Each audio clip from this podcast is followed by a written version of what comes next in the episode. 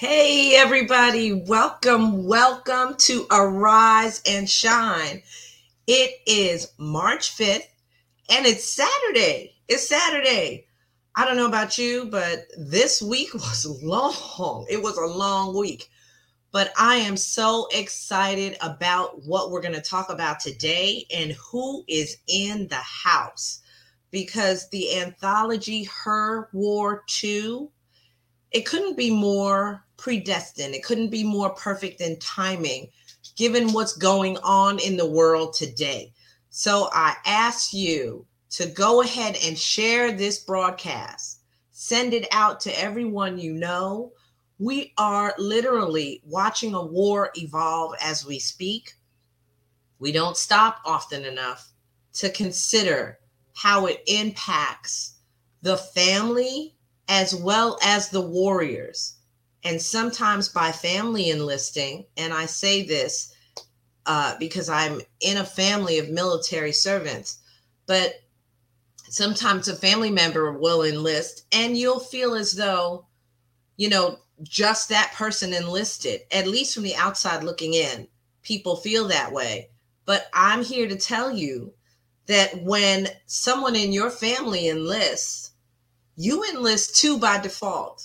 The wives, the children, the husbands, the children, the cousins, everyone that's impacted by the leadership in that family that has enlisted gets impacted by the enlistment itself.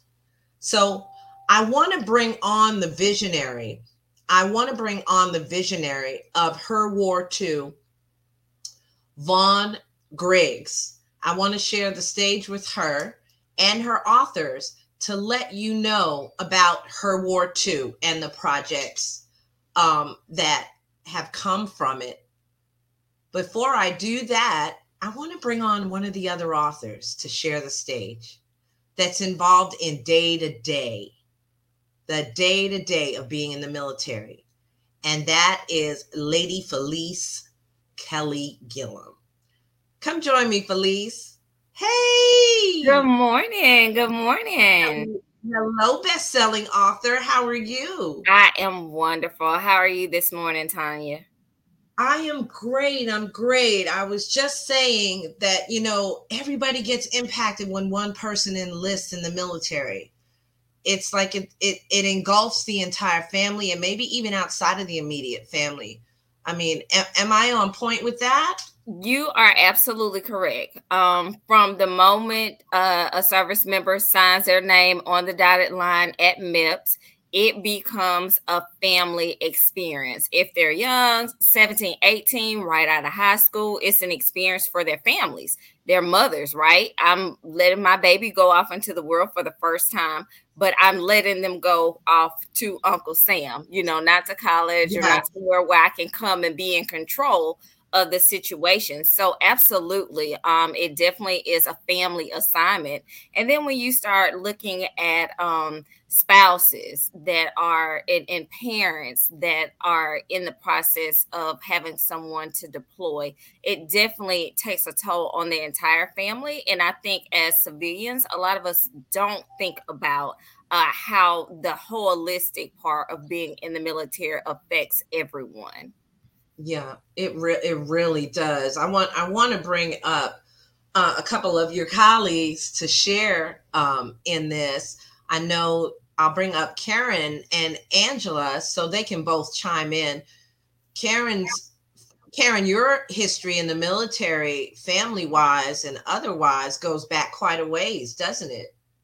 Oh yeah. Well, I actually. Um... Well, I actually started, my first job was on, you know, on a military base here in, on Keesler, Keesler Air Force Base. So uh, working in the medical field, working at the hospital for uh, some years there. And then, of course, my husband was in the Coast Guard and then the uh, Army. And so we traveled to Germany, spent five years over there, and then uh, Arizona. And so as a spouse, you uproot.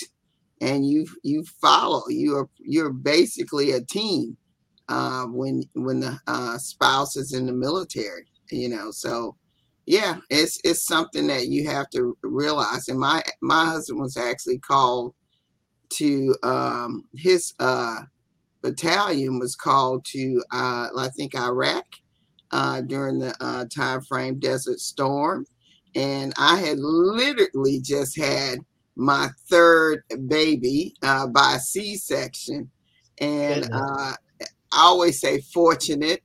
Uh, at the end of the day, I was very fortunate that my chaplain, because I worked for the chaplains at the time, um, I was fortunate that he was able to get my husband to stay, because I actually had to have a, um, a partial hysterectomy right behind that. Uh, and that probably was due to all the running around we had to do uh, to get him ready for Desert yeah. Storm. Uh, so yeah, so I really, um, it really is a team effort in the family. You're, when you're overseas, uh, a lot of those women feel very alone. You know, they're very, it, it can be a lonely journey, but it's what you make of the time that you're serving alongside of them. Yeah. Yeah. That's powerful. That that's real powerful. Angela, did you want to chime in about that impact and more than just you? You know? Oh, yes, that de- it definitely it does impact more than just um, just that one person. And, you know, um, I come from a family of, you know, uh, military service from my uh, grandfather and my dad. And then after me, my my daughter. But it impacts all of us, and myself being a dual military, married to a service member um, with children. You know, we had to rely on, um, you know, um, our family and friends when we both had to be gone uh, to mm-hmm. be there for us um, with that family support uh, plan to be able to care for, you know, our dependents while we were deployed or on a field assignment. So it, it it's it's a family affair, uh, you know, uh, with the military. So, yes. Yeah, it truly is. I remember sitting, waiting, because I got mobilized and I was at Fort Meade with orders waiting to, to go out to Desert Storm. And I was part of a medical group, mm-hmm. um, the three oh ninth out of Fort Totten. And um, we missed going by this much. For some reason, there was a change and I ended up not going. But I was, when I was sitting there, I was thinking to myself, nobody knew, because everything happened so quickly. Nobody knew that I was in that position. I was nineteen years old. I was scared to death. And um, my family would have found out after I was there. My mom didn't find out that I was almost there until I got back to the house. She's like, what? But, you know, when you're that young and we think about, you know, where our children are being, it's just so different now. You know, um, there's social media, there's ways of contact, there's things that we take for granted now that weren't in place then. So the fact that you could disappear and go to war and nobody really know about it, I, it boggles the mind. But yeah, that was a reality. You just brought that back when you said that. Woo, scared me. Let me have Nicolette come up and share too about how, you know, this whole thing. It's another one of the best-selling co-authors. Um, Nicolette, share with us how it impacts more than just the person that enlists. What's your take on that? Well, coming from fourth-generation military, my mom had to correct me the other day. My great-grandfather was in World War One. My grandfather, World War Two, and the Korean War. My father in um, Vietnam and Desert Storm, and then myself dealing with a- Iraqi Freedom. So I've been an Air Force brat. You know, my mother's had a military I D her whole life. She's never been without it. So I understand from a dependent standpoint, you know, us having to move, you know, all over the world. And even from a sponsor standpoint, um, when you're deployed, you're leaving your family there. And, you know, it's hard to, you know, not be able to communicate with them because of the type of work that you're doing. So it is a whole family effort. You know, like Kern was saying, you know, your spouse gets orders, you got to move, you know, the whole family moves. And so we do have to work together. It it it's a strain, but you, it can be done. Yeah, I agree. It really is. Guys, I want you to know, um, I, I'll give you, well, what I'll do is I'll toss them the mic, because I couldn't give it enough justice to tell you the power behind this project. Um, the people that have spoken already, their backgrounds are so rich um, in what they do from day to day. Uh, I'm sure, I know for me, the path that I'm on has directly been impacted by the ten and a half years that I spent in the military. It comes through with everything that I do, how I organize things, how I interact with people, my ability to um, not meet a stranger, I believe comes from my time in the military. And I would love for each one of you, if you could share a little bit of who you are right now and, and um, what you're doing and how your time in the military or your family's time has impacted who that person is today. Um, I don't know who wants to start. The, Felice, would you like to start? Definitely. I'll be glad to start. Uh, obviously, being the executive director of U S O Gulf Coast, I have not myself personally served. But one thing that working with the military so closely for the past fifteen years has taught me that it is all about mission first.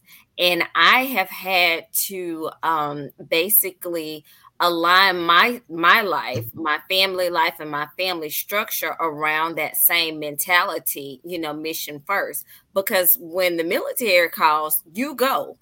It doesn't matter what you had planned for that day. If they call and they say you have an assignment, you have to go. And it's been very much like that for me um, at the U S O. If we get a call, then it's mission first and we make ourselves available. That's who we are and that's what we do. So that's probably what um, it's taught me about the most, because being um, raised in a family to where, you know, everything that I had was basically at my, at my front door. I wasn't missing any opportunities. Um, and I was used to coming and going and doing the things, um, based on my own agenda. So to be able to take all of that and to know there's a time that you have to stand down because there's something that's more important than what you want to do um, was an invaluable experience. And I think that is what working so closely with the military has taught me over the past fifteen years, is that when duty calls, um, because it does, there are people that are putting their lives on the line every single day for this country. We have to be prepared to stand down and to meet their needs. That's so on point. So on point, Felice. And I have worked with Felice. I'm about to squeeze her in person for the first time in just a little bit, but I have worked with her on a few projects. And I will tell you, as a former military person, she is no joke when she, stuff's got to be in order. We kind of share that in our personnel. Stuff's got to be in order or it, it, it ain't going to fly, right? So another another magnanimous woman that functions in that same space. I believe they call her the, the queen of butts in the seats, um, is Miss Karen Cherry. Karen, why don't you enlighten us to how this wonderful person that you function as today has come about because of your Her War Two experience? Well, um... a couple of things I do want to say, um, being a spouse in the military uh, and being from a military town, uh, it d- did enlighten us on, allow, allowed me to figure out what our soldiers actually do and some of the things that they go through. So when you're living it, you know, when you're here and you see the military guys all the time, you know, you really, you just go about your day to day. But once you're Uh, part of the military as a spouse, you kind of get a better idea of the things they go through. But for me, you know, for events wise, and most people know I create events, I actually started producing events in Germany. Uh, the chaplain that I worked for was the head chaplain for the general, and he liked to make sure that the community, the uh, military was involved in the community. So we produced uh, events there for the community. I was fortunate uh, that uh, he just, you know, he's one of those people, you're on my team, so this is what you're going to be doing, whether you know what you're doing or not. So you figure out what's protocol and itinerary. And being a young person in my twenties, I'm like, I don't know none of this. So, you know, I got really close and personal with my, with the general secretary, uh, because that's, you know, that's where we function. So that was one of the things. The other thing, being in Germany, uh, I think allowed me to realize that, you know, a lot of times we think we have to be around the corner to get to work or whatever. Once you're overseas and stuff, you realize everything is not around the corner, and you need to make some adjustments in life. If you're going to function, you can either close off like some of the military women did and, and spend time. You know, I was there in the eighties. So a lot of, we didn't have all the digital stuff we have now, you know, so some of those young ladies would drive their phone bill up to twenty-five hundred dollars trying to watch uh, soap operas through the phone. Uh, but for me, it was like, I'm not spending twenty-five hundred dollars on that. I'm going to get a life, you know, and I'm going to find a job. And that's what I did. But it allowed me to realize that I can drive anywhere, you know, to work and come back and be able to still enjoy my family life. You know, I just had to accept that I had to travel. So when I'm back, when I got back to the States, when we had to drive an hour and a half to go to school, to college in order to get our degree, it was like, okay, this is a little more, but we had to make that adjustment mentally in order to do it. And then my kids, all three of them, they love traveling. My son is just hooked on it, I think. But anyway, they love they love traveling because um, they got a chance to enjoy a little piece of the world as a kid. And so now as adults, they, they incorporate it into their lifestyle. And I like that because I think the world has to be shrunken.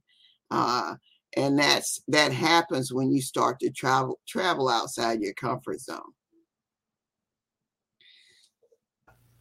That's the truth. That's a different perspective altogether, too. That that's a reality. And you're right. A lot of people got stuck.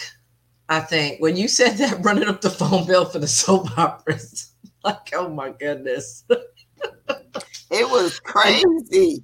They were yeah. either going home, they were going home because they just couldn't, they just didn't know how to make the adjustment. And I understood that. But, you know, calling your mom and sitting on the phone for hours and hours, you know, it's just, that's not my personality, but a lot of women, they just didn't know how to make the adjustment overseas. Yeah, and and here's Doris being transparent, saying I had an eight hundred dollars bill once calling home to my mama. You know, I mean, and, and you think about the reality of it. I mean, we talked about before the show about, you know, the P T S D and evolution of, you know, what that disease is. And then now how we have social media, we didn't have all that stuff back then. So to be literally torn from your, your normal life and not, and be in surroundings that you're not familiar with, you may end up spending a thousand dollars just to be in touch with what you know until you realize, oh my goodness, I can do this. I can stand on my own. I will be okay. You know, But we, we have to go through these ouches to get to the other side of reality, right? I wanted to um, bring, before you chime in, uh, Angela and Nicolette, I wanted to bring our visionary in the room so she can take part in the conversation too, because she's sitting there soaking it all up in the green room. Come on up in here, Vaughn. Good morning, beautiful. Good morning. Good morning, everyone. It's good to see you. It's good to see you. We were talking about. It's great. Um, it's great to be here. Oh my God, it is great to be here. Yeah. Well, your vision for this project, um, and and it's my understanding there's a volume two coming out. We're gonna we're gonna share that link in a little bit because that is super exciting. And people, I know I spoke to you the other day, and people are already knocking on the door wanting to be a part of volume two, which I think to God be the glory. Um, that is just amazing. But we were talking about, you know, this project and it bringing people to terms with who they are now and how the their part in the military has impacted the picture of the person that they are today. And um, I would love if Nicolette and, and Angela don't mind, I would love to get Vaughn's take on that because that inspired this whole thing, I believe, is, you know, Vaughn, the woman that you are today in your journey, pull that together for us. Oh my, there are so many similarities. Looking back, I didn't know all that the military conditioned me for or trained me for, but there are so many similarities. From my professional career, I still offer the same services uh, for business to business corporations as I did uh, that the military trained me in wing and ground safety, uh, preventing incidents and accidents from happening, keeping our mission personnel ready to serve. That's what I do today. Uh, as you see, I'm coming in from a hotel. I've been on the road for the last three weeks. The military taught me to keep a backpack and be ready to go. We had to be mission ready, trained, ready to project eighteen hours. We could be anywhere, eighteen hours. So I've, I've learned to do that. I learned to, um, uh, my, my children tell me I'll talk to a tree. I will talk to a, a signpost. I can relate to wow. that. uh, yeah, so... Uh, this morning, I shared a video. So here I am in the hotel in Austin, Texas, and I see all of these foreigners sitting at breakfast, and I'm looking, and I, okay, Southwest is coming in, South by Southwest is coming in. And I said, maybe these are the organizers for the event coming in next week. And I said, well, wait a minute, they kept, kept coming off the elevator, and this is a group of men. I said, gosh, these men look to be Italian. So here I go. Now I'm from Saint Louis, to show me state, and I'm always uh, inquisitive. So I go over and I ask, I say, good morning, guys. Uh, what brings you to Austin, Texas? Well, how about these are men that are racing Ferraris this weekend? And what was so amazing, I only saw one African-American, so you know I had to migrate over to him. And that's what the military taught me. Why? Because I had to interview people. I had to know what yeah. was going on, why they were not yeah. reporting for duty. And uh, even as what we're facing right now, God knows that many of us can relate to those deployments, those family separations, the uh, undecided future that someone else is making a determination for us. All we know is that we raised our right hand and we swore, confirmed to defend the Constitution of the United States. We don't know what tomorrow holds, but we know who holds tomorrow, and that's where we put our trust. And so I don't miss an opportunity to get to know people, to pray for people. Hey, what brings you here? How's life happening today? And that's that's something the military taught me. Um, yeah, to uh, be aware of who's in your surroundings and be willing to have conversation with them, because we never know day-to-day moment what people are going through. And so I, I'm going to be that connector. I'm going to be the one that's inquisitive. Hey, what brings you here? How you doing? And it, it shows up. It doesn't doesn't mean that I planned for it. It just shows up. That's awesome. And, and look what's birthed from that. Look, volume one, soon to come volume two, of you being the connector and uniting women to tell their story. And some of the stories, I mean, let's be truthful. Some of the stories are difficult. They're not easy stories to tell. Um, every journey is, you know, every journey is their own. But I will say this, I kind of, I feel safe in saying this out loud and saying that the Me Too movement started long ago in the military with, you know, trying to get attention to certain things that were happening, but it got shut down by the powers that be.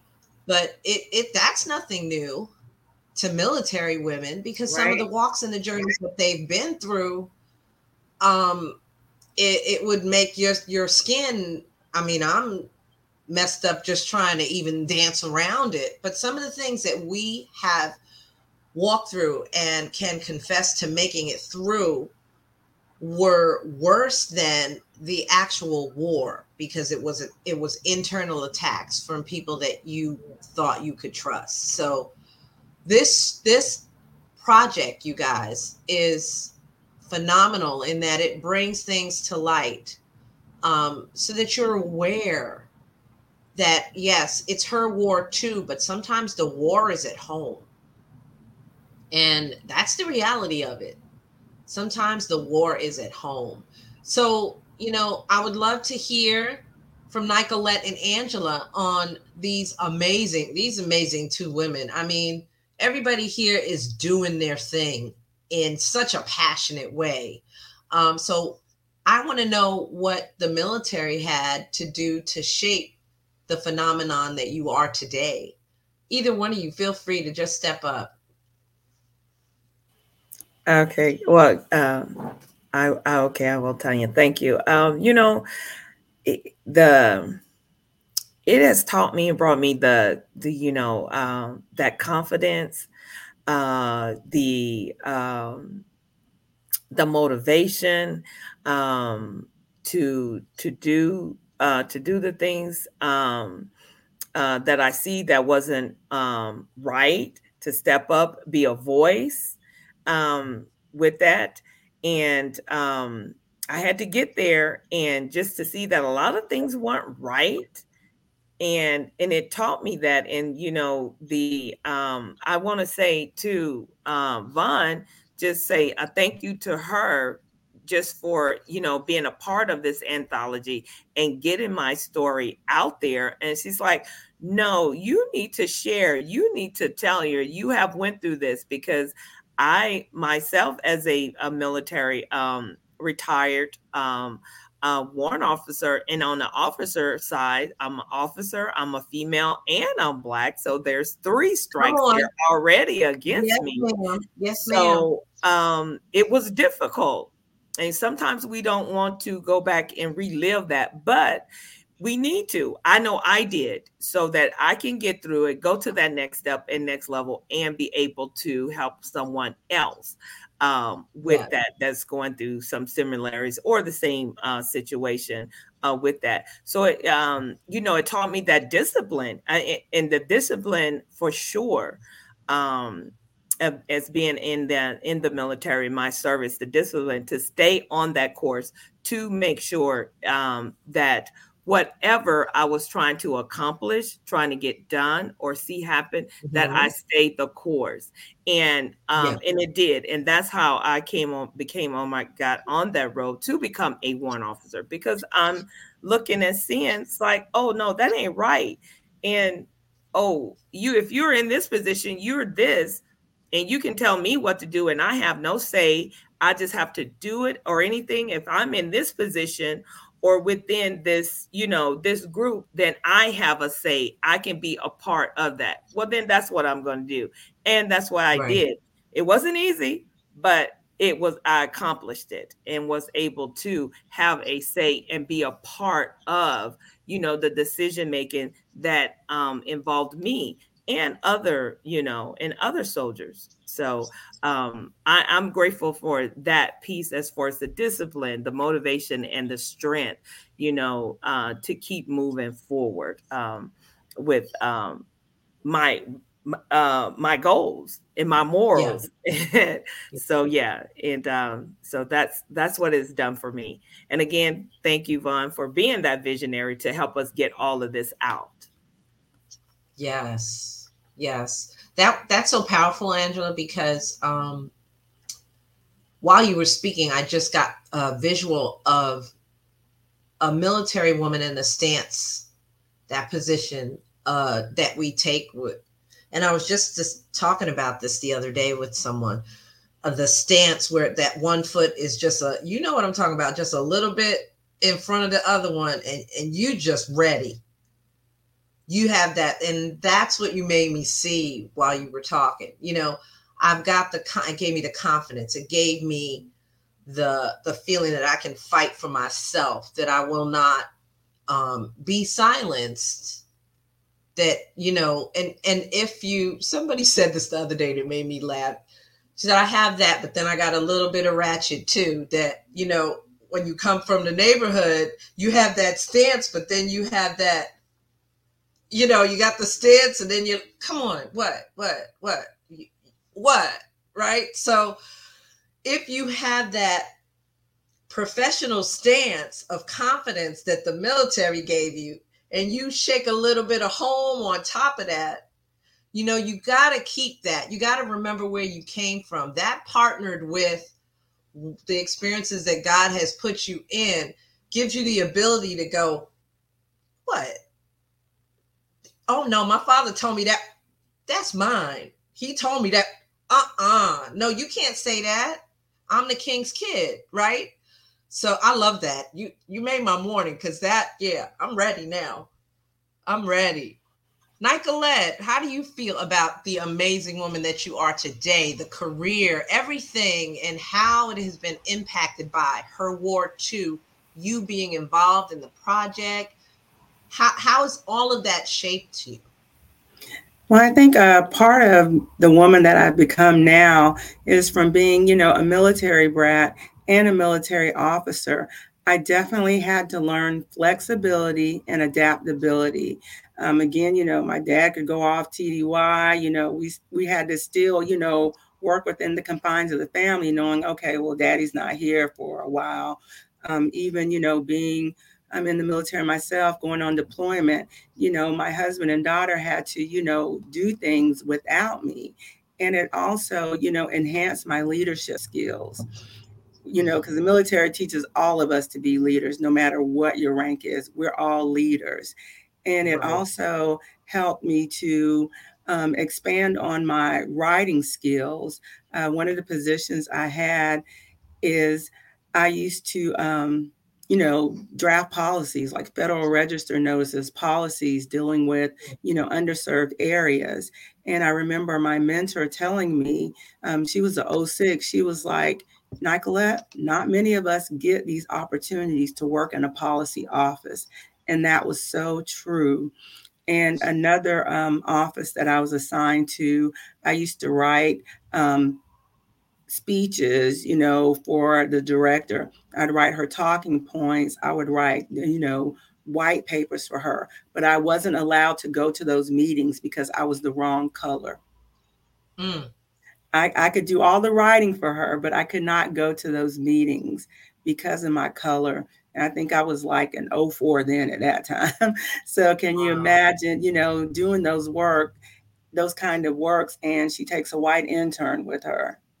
You know, so, um, you know, like Angela was saying, you know, being an officer in the military, being female and being Black, there were some challenges. You know, people felt threatened by you because of, you know, your education or your rank. Um, people didn't want to um, train you because they were intimidated by you. And I have the same mindset of, I'm here to learn just like you. You know, this is not going to be my forever job when I grow up. I'm just here to do my assignment and then move on to the next assignment. And the last thing I think, um, being a military brat definitely um, helped me later years is to embrace other cultures, to, you know, make friends with people who don't look like me.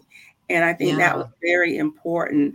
Um, I don't want to say my age, but when I was growing up, I had some friends of other cultures where we could play in their yard, but we couldn't go in their house mm. because it, pretty much it, it was the father um, didn't like Blacks. Some friends we had of other cultures, we couldn't even play in their yard. They could come over to our house, but we couldn't even get in the yard. And then uh, say in other cases, let alone if we got in the yard, we definitely could not go in the house. They made that clear to us. No, my father doesn't like y'all. You know, you can't go into the house. So, you know, I really developed a respect for other cultures, other ethnicities, because you have to share yourself, your culture with others so they can understand you. You know, we're always stereotyped as different ways. But when you interact with other people from other cultures, they can see, okay, well, all Black folks aren't like that.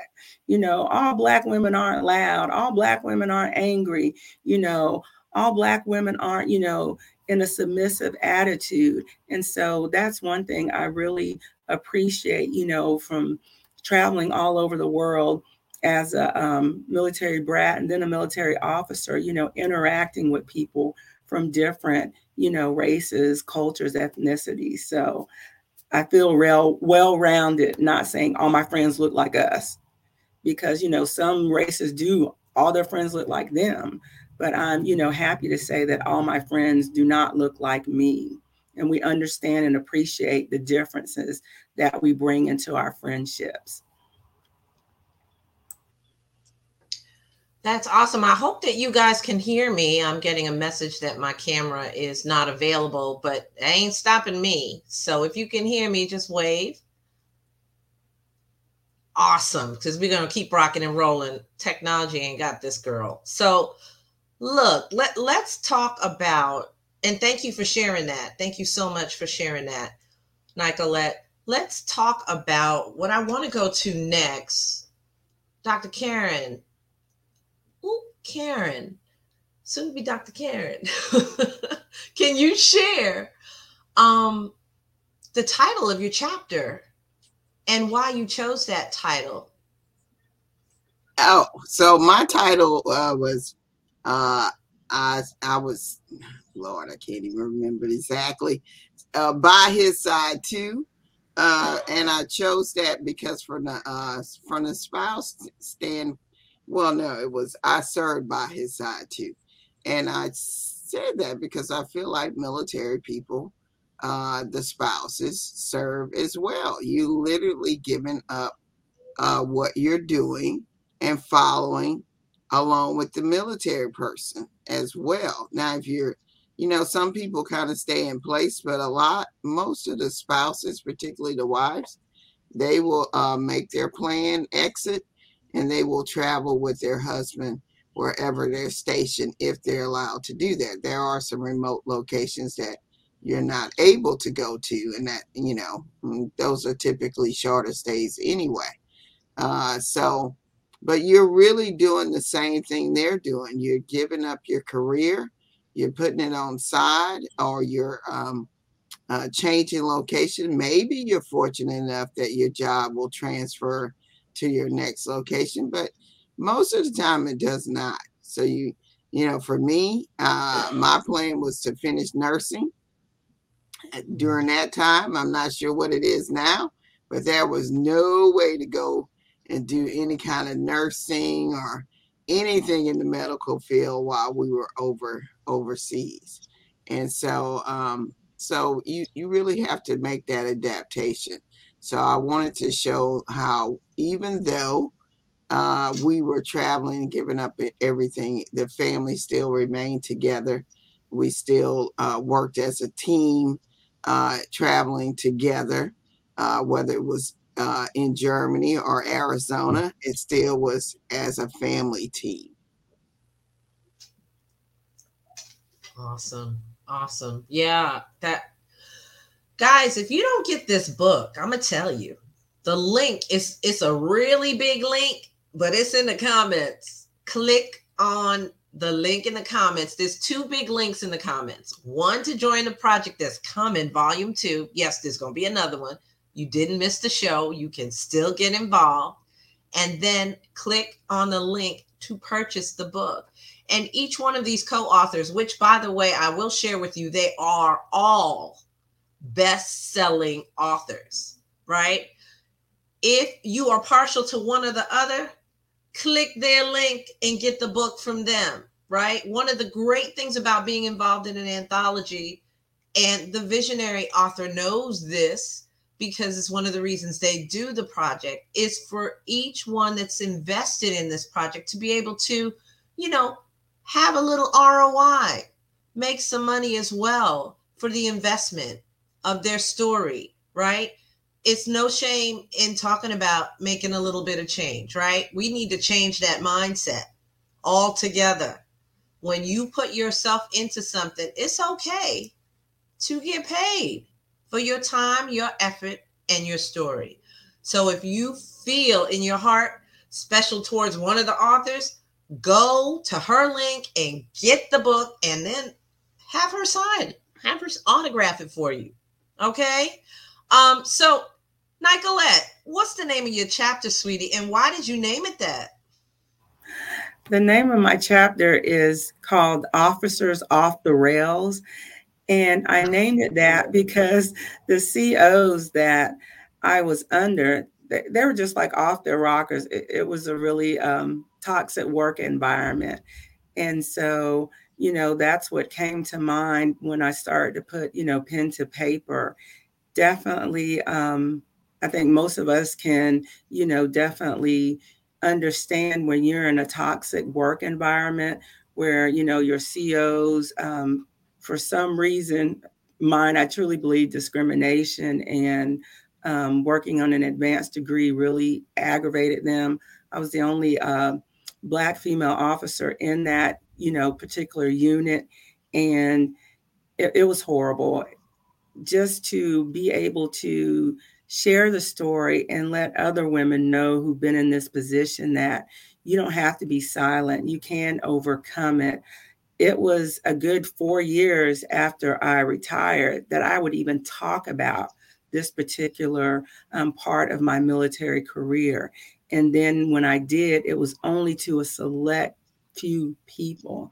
And so, you know, I thank Vaughn for giving me this um, broader platform to actually let, you know, women know that regardless of what happens, you know, keep your faith in God. Um, you know, you'll see your close friends, the ones who are really for you. When when stuff go down, you'll see who really are your friends.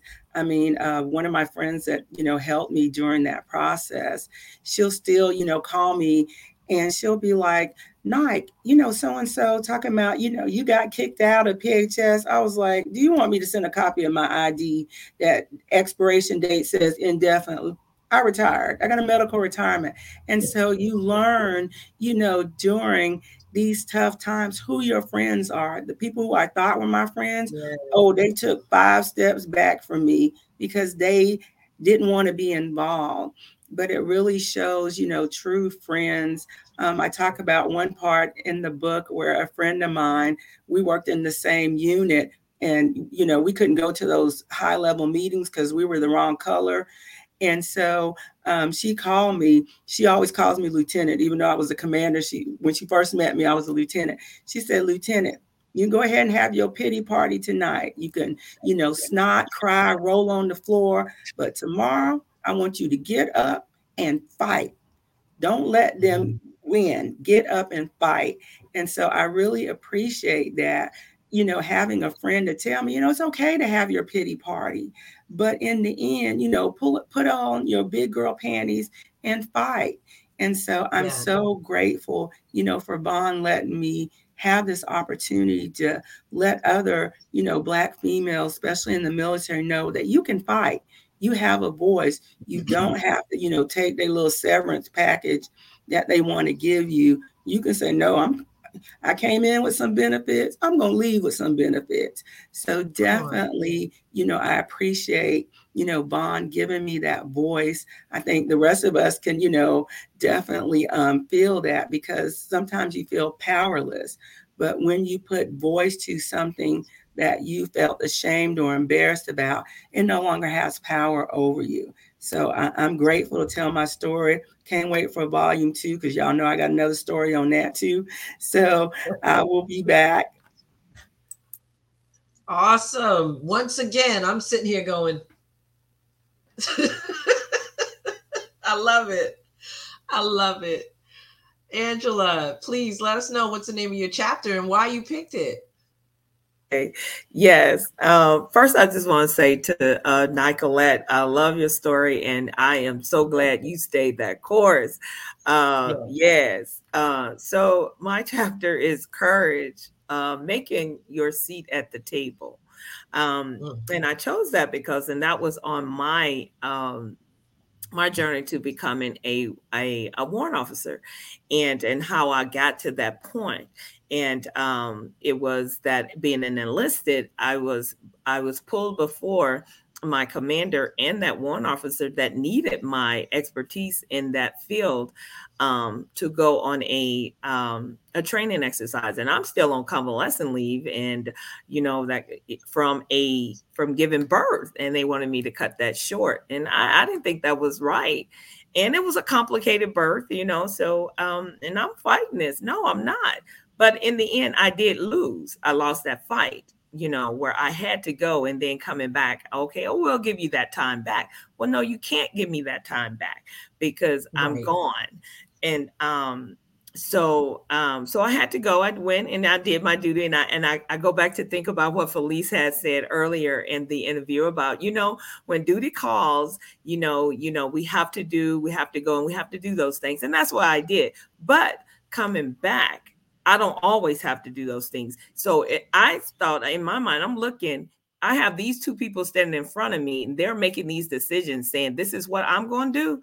And I don't have a, I don't have a say. I don't have anything in that. Well, then I'm going to become one of these, one of these people so that I can have a say at that table, have a say of what's going on, some type of, you know, a part in what's going to happen to me, my journey, my career, and what I'm going to do. And that's how um, I came up with my title uh, for the book, because that was a um, a hard journey for me in the military, uh, with my military career, to become that uh, warrant officer and to have more say at the table, to have more say with things going on around me. And I just felt that, you know, nobody, you're just not going to have that final say to say, hey, this is it. This is what you're going to do. And that's it. No, I'm going to have a say in that. If I want to do it, I will. If not, I will tell you how I'm going to get to that point to do it. So, um, and that's what happened. So, um, um, in that career, it, my, um, officer career, it was rocky to say the least, but my point was, I got the point across. I was able to open up to other people and help them along the way also. So um, just always know that you don't have to accept what's put before you and that be the final uh, statement. That's the final say so. That's the final stamp. It's not until what you want, if that's what's going to work for you and that's what you want to accept. So you make a seat at the table and stand for what you believe in and what you have to offer to, um, you know, to that, um, to what you believe in. So, and that's, that's, that's my, that was my um, uh, goal and reason for my, my chapter. And I have a lot more to say, and that's why I'm on uh, Her War two. So yes. I, I love it. I love it. A shameless plug. I love it. I think um, it's so awesome. And at the same time, mind blowing, because a lot of people see the military and they see, you know, dot, dot, dot, and everything. We're taught the chain of command. We're taught mm-hmm. this is how it's supposed to go. And if there's any um, organization or, I guess, system in the world that we are made to feel like we can't buck or challenge, it's the military, right? So for you to have, as I guess Barack Obama would say, the audacity, right? And the courage to say no. You too, Nicolette. You too, Lady Vaughn, even doing this book. Because I know everybody ain't happy about these stories, right? But that's too bad. That's what makes them so good. They're the truth, right?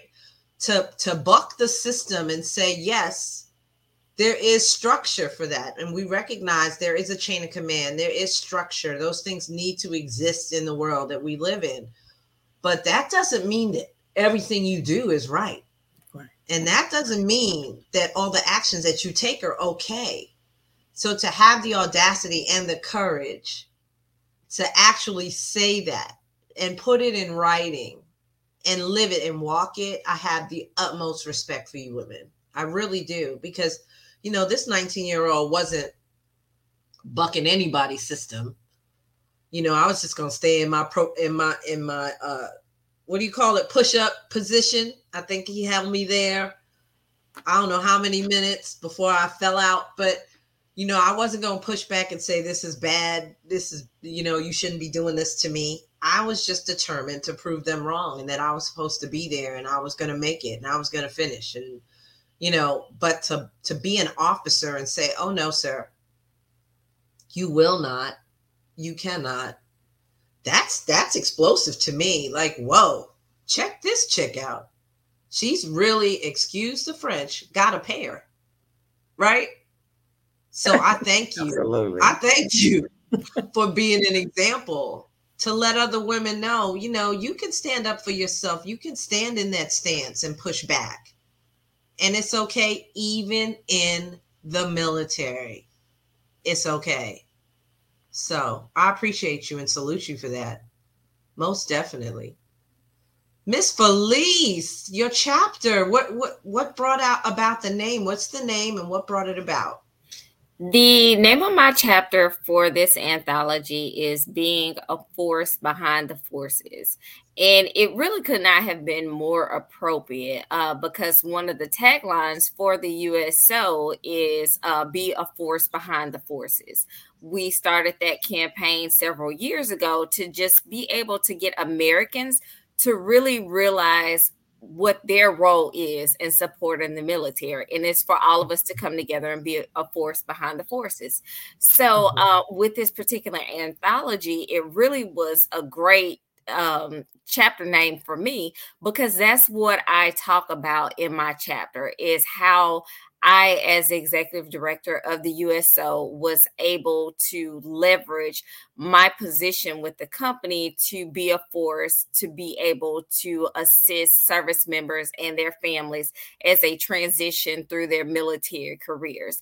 And the U S O starts uh, from the MEPS process. We're there. We're in MEPS facilities. So we want to make sure that from the time you're a new recruit, that the U S O is visible and they're on the ground for you all up until you transition out uh, of the military. And my chapter just goes into some of those stories, um, especially the ones that have touched me the most, that I have been able to impact people when a lot of them were in some of the scariest parts uh, of their lives. Uh, and for me to be able to be a vessel of support to them was invaluable. Awesome. Thank you so much. Yes, the force behind, there's always a force behind the force, right? There's always a force. For me, it's, it's G-God, but you know, it, there, that's the ultimate force behind the force. But um, when you're working on something, I think all of us here as leaders, and, and I'm, I'm going to let our visionary have the last word, but I will say this for, before I toss it to Mike. All of the women that are sitting before me right now will acknowledge, and, and I think this is what makes you guys such great leaders, that there is a force behind you. And sometimes the position changes based on the season, but you always have a force behind you. Like, like I know Karen, one of her strongest things behind her is her family. She has a beautiful family and they support her in what she does. And a lot of times she wouldn't be able to complete some of the stuff she does if it wasn't for her family. And I'm sure some of you could say the same thing. Um, so there's always a force behind the force. And this project help, is going to help people realize, if they haven't gotten it already and they read it, that um, there is a force behind our military that makes them so great. There is a force there. So, Vaughn, I want to give you the spotlight so you can talk to us about what you want people to walk away f- with when they read this anthology and what your expectations are for volume two. I want women to know that they're not alone. As you said, uh, some of what we've had, we've experienced is over generations with the Her War two movement. Many of us remember the scandal of Tailhook that was given the exposure of the sexual crimes A V women, right? You all remember that. Some of us can remember uh, some of our senators that fought for those bills to pass. Even as Angela's talking, I, you know, my my heart is wrenched because here was two men that knew that she was on convalescent leave. That was a medical condition where she could have gone forward and hemorrhaged to death, right? Who who does that? Who makes that decision? And who forces you uh, to commit to that? Where she had the right of her medical leave. And so we we have experienced that far too long. And this gives the opportunity. And, and as I was listening to Angela, I thought about Uh, former U S Supreme Court Judge Ruth Bader Ginsburg. Many people don't know that she fought for women to be able to serve in the military and to bear children and to marry. Uh, just on the eve of Roe versus Wade, she was fighting for us. So I've always honored her existence and what she did. Her husband was a veteran, and so she had that internal knowledge of what our women were facing when it came to being impregnated and giving up your career. And of course, Angela served in the in the Army, which was much more harsher. Uh, it and for women that gave birth, it was automatically, you got pregnant, you either aborted that child or you gave up your career.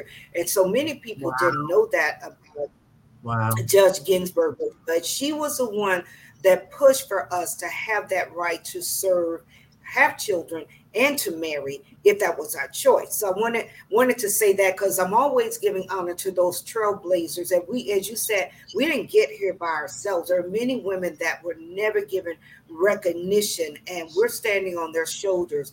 Uh, this morning we honored a Army W A C, and they did not get acknowledgement when they came home uh, during the Vietnam War. They they enlisted, they served, and guess what? They got nothing. And, and you know, we were honored to honor her this morning on our Clubhouse room. So as I sit here, I get emotional because these are the stories that we don't talk about. My goal for this project wasn't just to, to bring awareness. I, I wanted it to be what I knew that we needed. Many of the women, I only had to ask one time. Um, and I'll say Angela. Angela had her story written in forty-eight hours. She said, yes, there are women that are waiting to let it out. They've submerged it. They've suppressed it far too long. They've tried to dismiss it. But even as you asked, Tanya, what part of that experience gave you what you needed to be who you are today? And we have to look back and say, if that hadn't happened for me, I perhaps would not show up for myself the way that I do now. I perhaps would not be an Amen. Advocate. So my desire is to put this book in every V A medical center. There's one hundred seventy-two V A medical centers around the country. And uh, to have this uh, two chapters, I'm sorry, two books in each V A medical center for women when they are inpatient. And uh, second to that, and it's already happened, uh, what I desire to happen, God brought into fruition this week. So as I'm working at an Army Reserve unit here in Austin, Texas, I had the opportunity to sit with five female uh, Army personnel, and we talked. We talked about demanding respect. We talked about how they're being treated. We talked about their experiences. Now, what's good for me now, post-uniform, is that I'm no threat to anyone. And so I become a magnet in conversation where they know they can get that release. That was an open door for them. I've equally um, gotten uh, permission this week to do something that I wanted this book to be a part of, our R O T C programs for the women that are in the education system. They have a desire to enlist. They're afraid to enlist. They're afraid of what they've heard. They're afraid of what they see, right? I've asked each and every one of our co-authors, Be willing to be mentors for them. I think we do that well in the corporate world, but we don't do that for our sisterhood that's coming behind us, that we know chances are they're going to deal with officers off the chain. They're going to deal with the commanders that are saying, oh, you got to do this, or, or you're be derelict of duty. Well, guess what? We know better now. We know that there are some laws. And, and so to be that mentor, uh, that they will have a spouse like Kern Cherry to say, oh, wow, what do I do? How do I do this? How do I migrate? I'm having to give up my career. What words of encouragement? And I tell you, Kern's going to give them five other ways to get streams of income. That's what she's going to do, right? You may have to get that up, but let me tell you what you do over here. In the meantime, Kern's going to be the connector that says, look, honey, no, you can do this, you can do that. And, and so I want to shout out for Coach. Been a friend for over twenty years. Met her when I was just recently retired at Keesler Air Force Base in Mississippi, and uh, she's the she's the push, she's the wind under beneath my wing for this project. Um, yeah, so thank you, dear friend. Thank you for believing in me. And I want to also say this, Tanya, I couldn't do this by myself. During some of my lowest days, when I took this project on, I thought it would be fast forward. It was going in the speed of light. It didn't happen. Every hiccup that we could have possibly had, we had. Some of these women stayed with me. They prayed me through. When I was going through my divorce, on the, on, you know, just on the verge of giving up in so many ways, there was Angela that said, Vaughn, we're going to do this. You got this. Give yourself grace. And many of the other co-authors, they reached out. They said, give yourself some time. Like, right? You, you can't. You know, you're showing up for other people, but you got to make sure that you're good for yourself. And so they yeah. were patient. Uh, so it, it's been great, and I didn't see volume two, but people have already let me know that they're part of volume two. So we currently have seven authors that, uh, yeah, so the job form, I think Felice has dropped that for us. The job mm-hmm. form for volume two is there. And uh, yeah, so encouraging our female veterans that come back home and they don't do what they know is necessary. And that's continued that healing process to know that that time of service wasn't for naught. And to be able to talk about it, so many women healed through this process. So many women found a sisterhood, a collaboration, uh, a circle of prayer. We've got one that she's not here today, but she's become our group chaplain. I told her she's the chaplain of the group because every morning she's posting words of encouragement. She's posting songs of, of praise and worship. And it's been dynamic. It really has. So I'm honored that you would allow us to share your platform. And Tanya Blackwood, thank you for your time of service and the commitment that you gave on behalf of our country as well. Bless you. Thank you so much. I know, you know, you, you can put the number at eight because I, I'm going to share my story of the nineteen-year-old that was completely lost in her life and, and, and found structure and discipline and and a few other emotions while I was while I was in there. So I'm looking forward to volume two. Um, this has been a blessing um, just to have you all here and to to read your stories. Um, to find out just a little bit more. I think I had said to Angela, I feel like I already, I've known her from before. Um, it's probably because you were one of the, the soldiers that was with me in my journey, and, and you're just so familiar to me. But I, I really just have the utmost respect for all of you and to be aligned with you on this project and, and help share your story on this platform means the world to me. So best believe volume two, I expect to get a call that you will be sharing on Arise and Shine as well. So many of you have some awesome projects going on. We have uh, trainers, we have event visionaries, we have authors, we have career specialist experts, H R experts, leadership experts. Vaughn, you don't play. When you bring a group of people together, it's power in this group. And I believe that this project will be blessed because of that, because it comes from a very special place. Um, so I thank you all for sharing your time with us. I encourage you to share this broadcast on all your groups, all the streams that you have, so that you can get the R O I that you deserve out of this experience.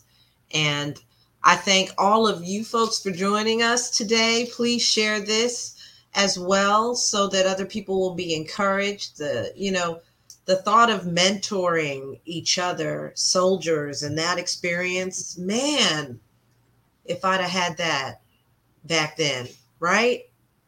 So right. We push forward um, in such a positive way with this project and many more to come.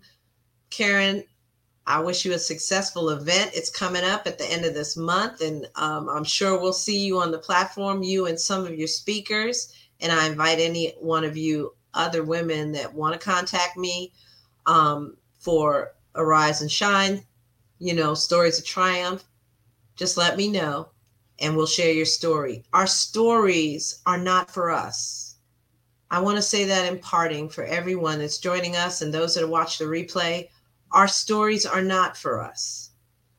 The power and the courage for you to let go of your story and share it with the rest of the world is what makes the world the place that it is. So as my very good friend Felice will tell you, be the light, be the light and share your story. I wish you all an amazing week, a blessed weekend. Go get the book, and I'll see you next time. Have a good one.